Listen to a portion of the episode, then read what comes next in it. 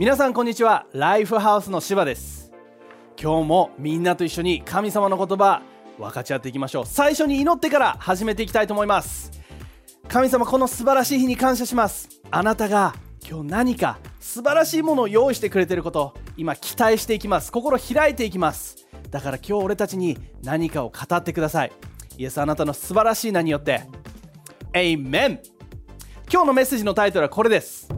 自分には何もできないと思ってる？自分には何もできないと思ってない？俺自身もそういうシーズンを通ったことがあるし今でもそういうふうに思ってしまう時もある。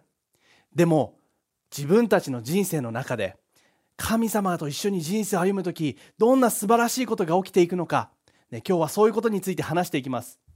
今日みんなと一緒に分かち合っていきたい聖書箇所は使徒の9章からです。この使徒の9章の中にはパウロという男が出てきます。パウロは当時クリスチャン殺しとして有名な男でした。この時パウロはある町に行きその町に住んでるクリスチャンを、ね、成敗しに行こうと。このその町にいるクリスチャンを、ね、殺しに行こうやっつけに行こうと。そのミッションを持ってある町に向かっているところでした。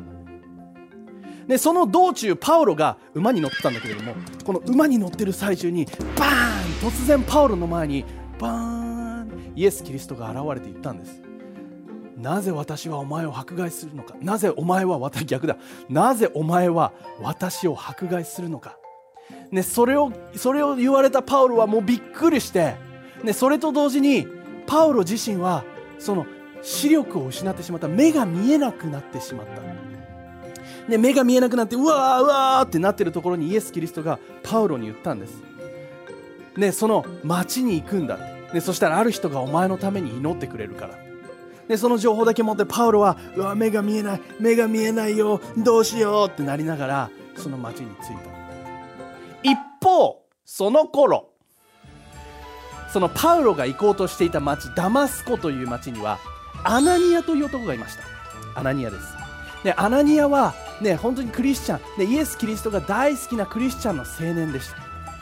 でもそのパウロがイエスにバーンなってる時アナニアものもとにもイエス・キリストが現れてこう語ってきたんです。アナニアよまっすぐという名の通りに行ってユダという人の家を探しなさい。そこにあのタルソ出身のパウロクリスチャン殺しのパウロがいるぞ。お前はそのパウロのもとに行きそして目に手を置いて祈るんだ、ね、その使命をアナニアは神様から受け取ったんですその瞬間のアナニアはおパウロだって。あのクリスチャン殺しのパウロだって、ね、そんな思いを持ちながらもパウロはあアナニアはパウロのところに行きそして言われた通りパウロの目に手を置いてそして祈った。そこからすごいことが起きていった、ね、これが今日のストーリーのセットアップです。パウロという男みんなも知ってる人もいるかもしれない、ね、聖書を読んでいたら、ね、パウロ、ね、パウロパウロパウロたくさんのパウロについてここに書かれてます。でも今日みんなと一緒にフォーカスしていきたいポイント。それはパウロではなくてこっちのアナニアという青年について話していきたいんです。さっきも言ったようにパウロは恐れられるようなクリスチャンに恐れられるようなそんな存在だった。アナニアはイエス・キリストを賛美する青年。でそんなアナニアを通してどんなことが起きていったのか。ね、使徒の9の10から12さっき読んだところにこういうふうにあります。ダマスコにはアナニアというクリスチャンが住んでいました。神様イエス・キリストは幻の中で彼に語ったんです。アナニアよ。はいまっすぐという名の通りに行きユダという人の家を探しなさい。そこにタウロ出身タルソ出身のパウロという人がいて今祈っています。私は幻の中でアナニアという人が来て彼に手を置いてもらうと元通り見えるようになると知らせてあるからだ。神様は多分噛んでないです。俺は今噛んじゃいましたけど。でもどれだけの人がこのアナニアという人を知ってるか。ね、歴史上の偉人大きなことをした人って聞くと、ね、本当に一般的な視点で言ったらその行ったことの大きさによって測られることが多いと思う。でもアナニアは聖書の中のこの数節にわたってしか登場してこない青年なんです。みんながピンとくるようなことをしていないかもしれない。で確かに偉人と言われるようなことはしていないかもしれない。でも俺はこのアナニアのストーリーが大好きなんです。今日はそれを掘り下げていきたい。アナニアは自分たちと同じようにイエスを愛する青年だったんですでもそこにイエス・キリストが現れアナニアにその使命を語った使徒の9の10から16でねさっきのところですね、神様がアナニアの前に現れた。その時のアナニアの反応はどうだったのか書いてあるんです。アナニアは驚いて叫びました。主よパウロですって。あの男がエルサレムのクリスチャンをどんな目に遭わせてるか聞いております。それに祭司長たちから逮捕状をもらってこのダマスコのクリスチャンを一人残らず捕らえる権限を持っているというもっぱらの噂ですよ。汗もブワーかいてもう膝ブルブルブルブルって震えながらええーってなってるんです。でもそこに神様は言ったんです。行きなさい。このパウロこそ私の教えをイスラエル人だけでなく世界中の人々や王たちに伝えるために私が選んだ人です。彼には私のためにどんなに苦しむことになるかを告げるつもりです。アナニアはイエスを愛する青年クリスチャンでした。でもこの時どれだけその神様からもらった使命に喜びながらもどれだけのその恐れを持ったことかパウロのところに行ったら殺されるかもしれない。イエスのことは大好き。イエスからの使命を待ち待ち望んでいた。ビジョンを与えられるのを待ち望んでいた。自分の人生を使って何ができるかそれが知りたい。そんな風に思っていたかもしれない。でもいざ与えられた使命がクリスチャン殺しのパウロのもとに行って祈れって。うわ神様きついっすわそれって。いや確かに求めてたけどでもそれはちょっと俺には大きすぎるんじゃないですか。だってクリスチャン殺しっすよ。なんでいやいや人をいろんな人がいるでしょって。その人たち使えばペテロとかさエルサレムにいるそういう人の人たち使ったらいいんじゃない？俺なの？神様って。わかんないよ。わかんないけれどももしかしたらアナニアの心の中にはそういう思いがあったかもしれない。アナニは自分じゃ考えられないやろうとも思わないようなことを神様にここで語られたんです、ね、自分自身今ライフハウス立川という教会を開拓していってます、ね、本当に始まりは東京の西側にあるある町の道に出てアウトリーチをすることから始まりました。でも本当にそのビジョンを神様に与えられた日を自分は覚えてます。で神様からいつか牧師になりたいって思ってたその思いがあった。で神様からある日ライフハウスというその教会を私が言うところに出て行って立ち上げに行くんだ。そのビジョンを神様に語られたんです。語られた時俺もうワクワクしたの覚えてる。もう本当に考えられないからうわ教会開拓楽しそうって思ったと同時に自分の周りを見たんです。え？ちょっと待って。教会を立ち上げる？えちょっと待ってちょっと待ってちょっと待って。俺の周りめっちゃすごいリーダーいるじゃん。俺？俺なの？神様。いやでかいっすわ。自分の中にあった思いっていうのはそれだったんです。アナニアも同じような思いを持っていたかもしれない。ビジョンを求めてた。でもでかい。うわ怖い。自分もそういう思いがありました。みんなもそういう思い持ったことない？ね大きなことをしたい。でも自分には無理。ビジョンが欲しいで与えられたうわでかすぎるとか、ね、自分にはそれがでかすぎて無理だとか。そうしたいっていつも思うんだけどできない。あるいは結果が見えないからここに何があるか分かんないからその一歩を踏み込めないとか。あるいは自分のことは自分が一番分かってるんでね自分にはここまでしかできないです。自分に限界を作っちゃってる。いや俺には大胆になんかなれっこないよ。そういうふうに思っちゃってる人も今日いるかもしれない。でもみんなに励ましたいことそれはあなたも人に影響を与えることができるっていうこと。あなたの人生を使ってあなたというその存在を使って誰かを助けることができる。誰かを励ますことができる、ね、人生を通してあの時はありがとうってそういうふうに言ってくれる人にあふれた人生をあなたも送っていくことができるんです。天国に行った時あなたの周りに人がブワー集まってきてあなたがあれをしてくれたからね自分の人生はこうなった。あなたがあの時これを言ってくれたから自分は本当に生きようって思った。あなたがあの時捧げてくれたお金があったから私は勉強することができた。でどういうものかわからないけれども。でもあなたの人生を通してあなたも大きなことがしていけるんです。今日みんなに質問していきたい。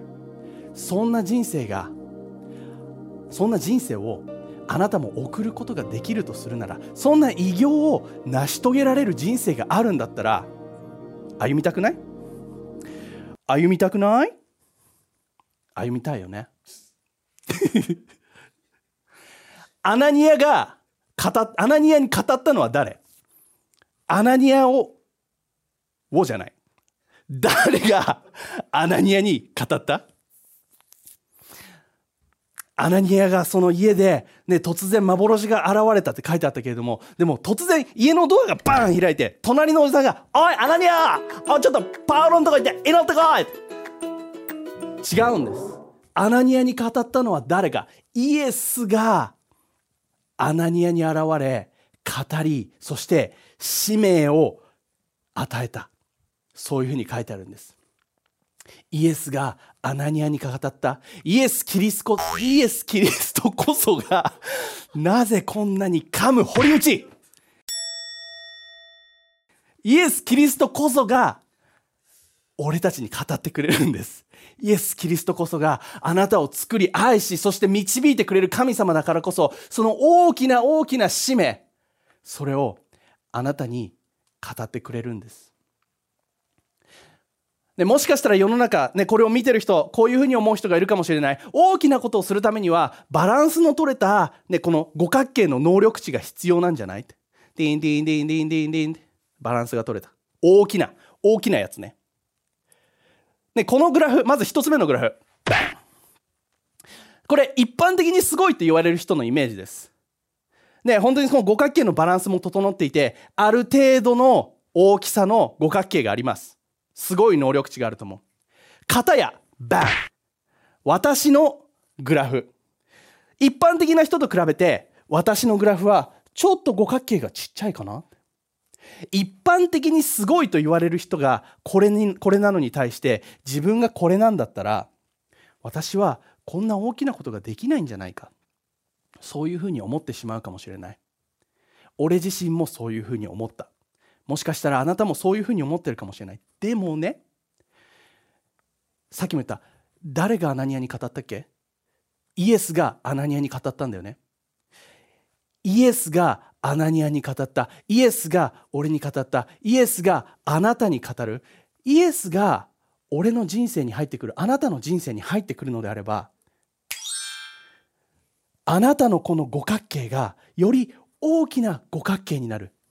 一般的にすごいと言われる人のイメージと比べて神様がついてるあなたの人生の能力値は大幅にアップする。すなわちあなたも大きなことをしていくことができるんです。さっき言ったような誰かに大きな影響を与えるような人生ありがとうって言われる人生、ね、助かったよって言われる人生。あなたにもそんな使命が与えられる。そしてイエスと共に歩むのであればそれができる。一見無謀な使命に見えるかもしれない。アナニアの使命も無謀な使命に見えたかもしれない。でも、イエスと一緒なら、それができるんです。イエスと一緒なら、俺たちに足りないものはないんです。イエスが俺たちの人生に入ってきてくれるのであれば、自分には足りないと思ってるその能力ですら補ってくれるような、で、そんなイエス・キリストは、俺たちと共に歩んでくる、そんな素晴らしい神様なんです。詩篇の23の1にはこういうふうに書いてある。神様イエス・キリストは私の羊飼いだからこそ必要なものは皆与えてくれる。イエス・キリストと共に歩む人生、必要なものは皆与えてくれるんです。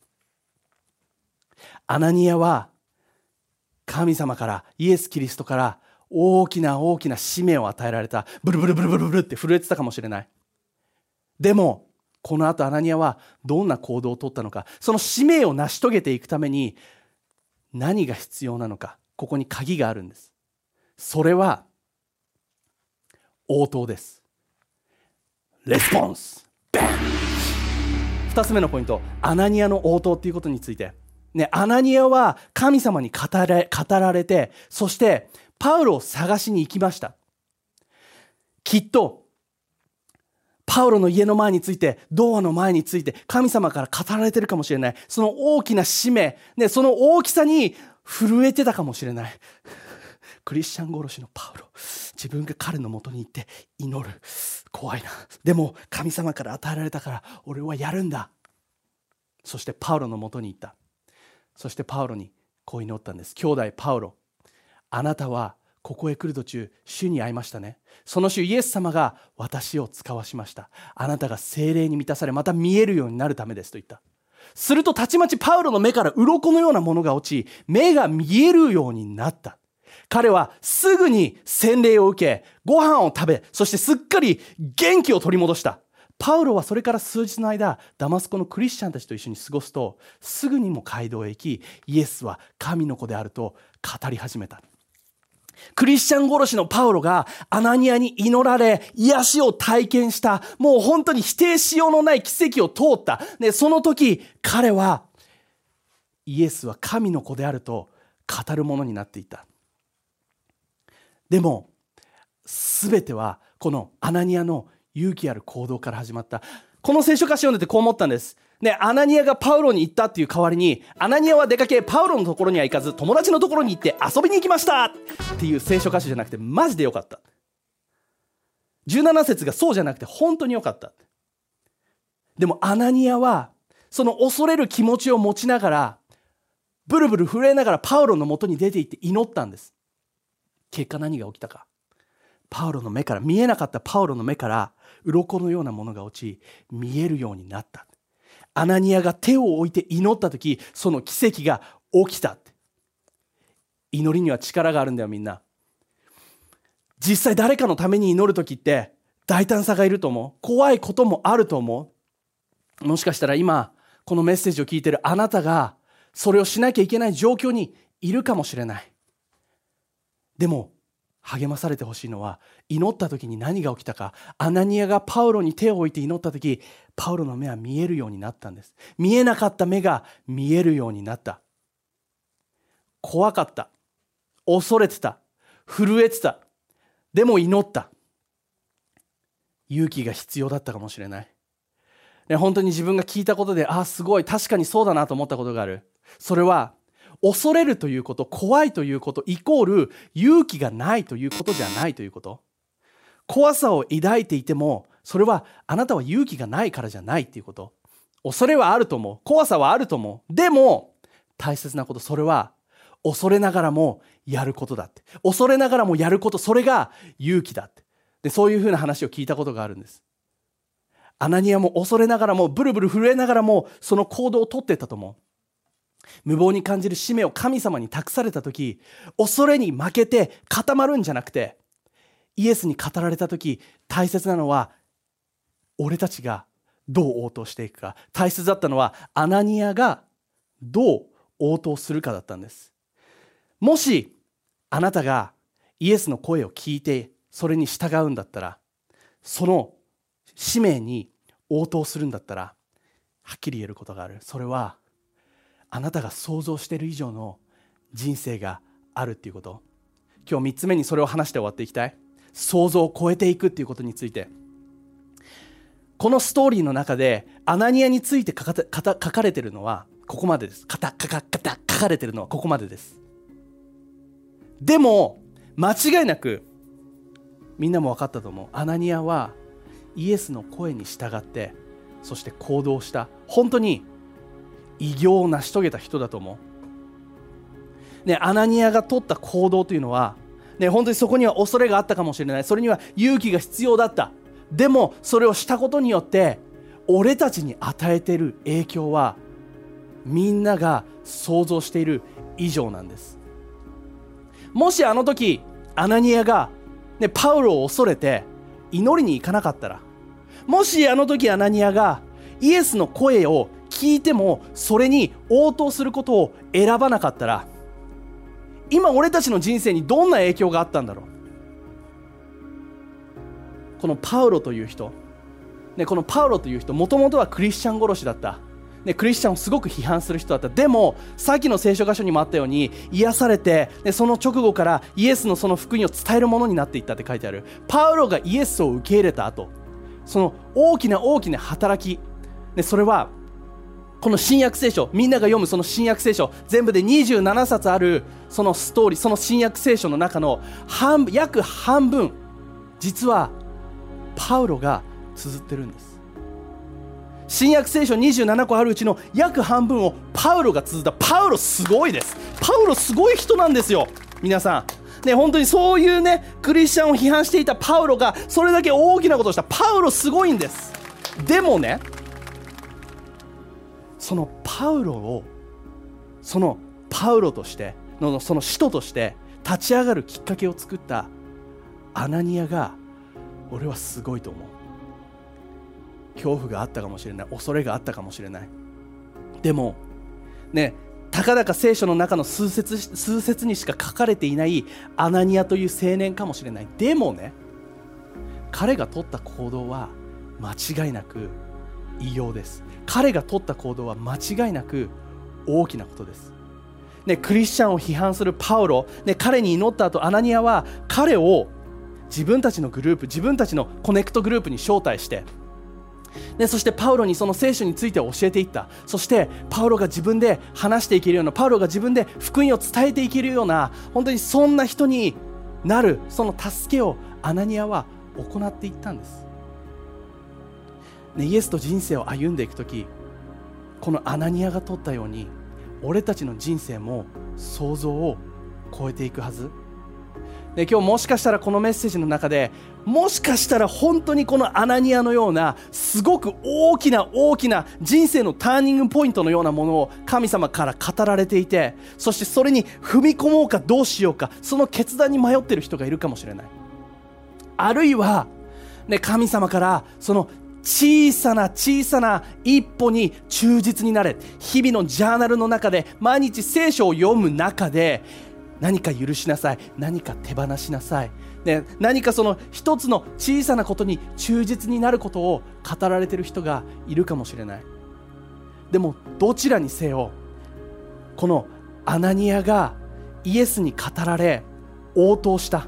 そこから素晴らしいことが起きていった。それと同じように俺たち自身もイエスから大小関係なく何か語られているのであれば大切なことそれは応答していくことなんです。そしてそれをしていく時俺たちの人生は想像を超えていく。みんながみんな、ね、パウロのような大きなことをするわけじゃないかもしれない。俺自身が何かそういうことをするわけじゃないかもしれない。でも俺たち一人一人あなたたち一人一人の人生には大きな目的がある。大きな大きな使命がある。そしてあなたのその働きがもしかしたら誰かの大きな働きのきっかけになるかもしれない。自分には何もできないって思わないで。神様はあなたに素晴らしいものを用意してくれてる。大きな使命と目的をあなたの人生に用意してくれてる。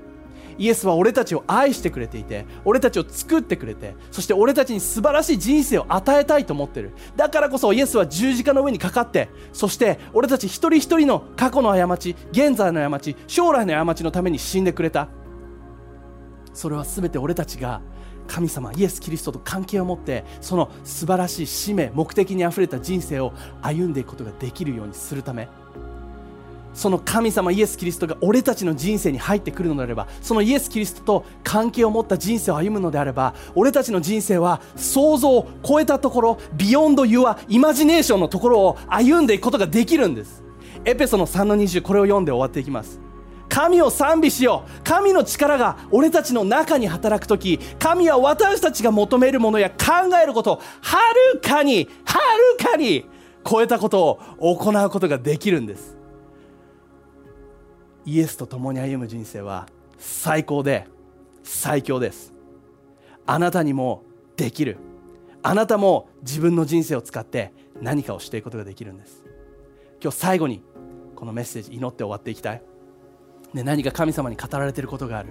決断して決断できない行動できない応答せずに、ね、まだその行動できない人もいるかもしれない。でもイエスが今日励ましてくれるように。今日あなたがジャーナルをするとき今日あなたが祈るときイエスからその後押しをもらえるように今祈らせて教会みんなで一緒に祈っていこう。イエス・キリストありがとう。あなたがアナニアを使ってくれたことそしてアナニアが、ね、本当にその応答して行動していったこと素晴らしい結果がそこにあること。イエス俺たちもそんな人生を歩んでいきたい。たくさんの人に影響を与える人生たくさんの人にありがとうを言われる人生天国に行った時に人々が集まってきてありがとうあなたのおかげで、ね、そんな風に言われる人生を歩んでいきたい。でも本当にそれをしていくためにもしかしたら今日この中で使命を求めてる人ビジョンを求めてる人目的を求めてる人がいるかもしれない。イエス。あなたが今日それを語ってあるいはもう与えられてるでも行動することができていない。応答すること、ね、そこに躊躇してしまっている人がいるかもしれない。イエスあなたが勇気を、ね、彼らに彼らの背中を押してあげて行動していくことができるように。そして彼ら一人一人の人生を使って大きな大きなことをしていってください。イエスあなたの素晴らしい名によって。みんなで一緒に。Amen Amen 今イエスに大きな拍手していきましょう。もう一つ最後のグループのために乗っていきます。それは今日話したこのイエス・キリストをまだ知らない人。さっきも言ったようにイエスはあなたを愛してる。あなたと関係を持ちたいと思ってる。あなたがイエスを心で信じる時あなたとイエスの関係が始まっていきます。だから今日もしあなたも自分もイエスを知ってみたい。自分も何か大きな大きなことをしてみしてみたい。そんな人生が欲しい。そういうふうに思うのであれば今から3つ数えます。3つ数えて今と言った時その場でいいです。心の中でイエス信じるって言ってみて。いくよ。今があなたの時です。数えるね。3イエスはあなたのことをめちゃくちゃ愛してる。2今心をオープンにしてみて。1今。もしあなたがイエスを初めて知ってみてあるいは関係を持ってたけれども今日また戻ってきたいと思ったのであれば心の中で信じる。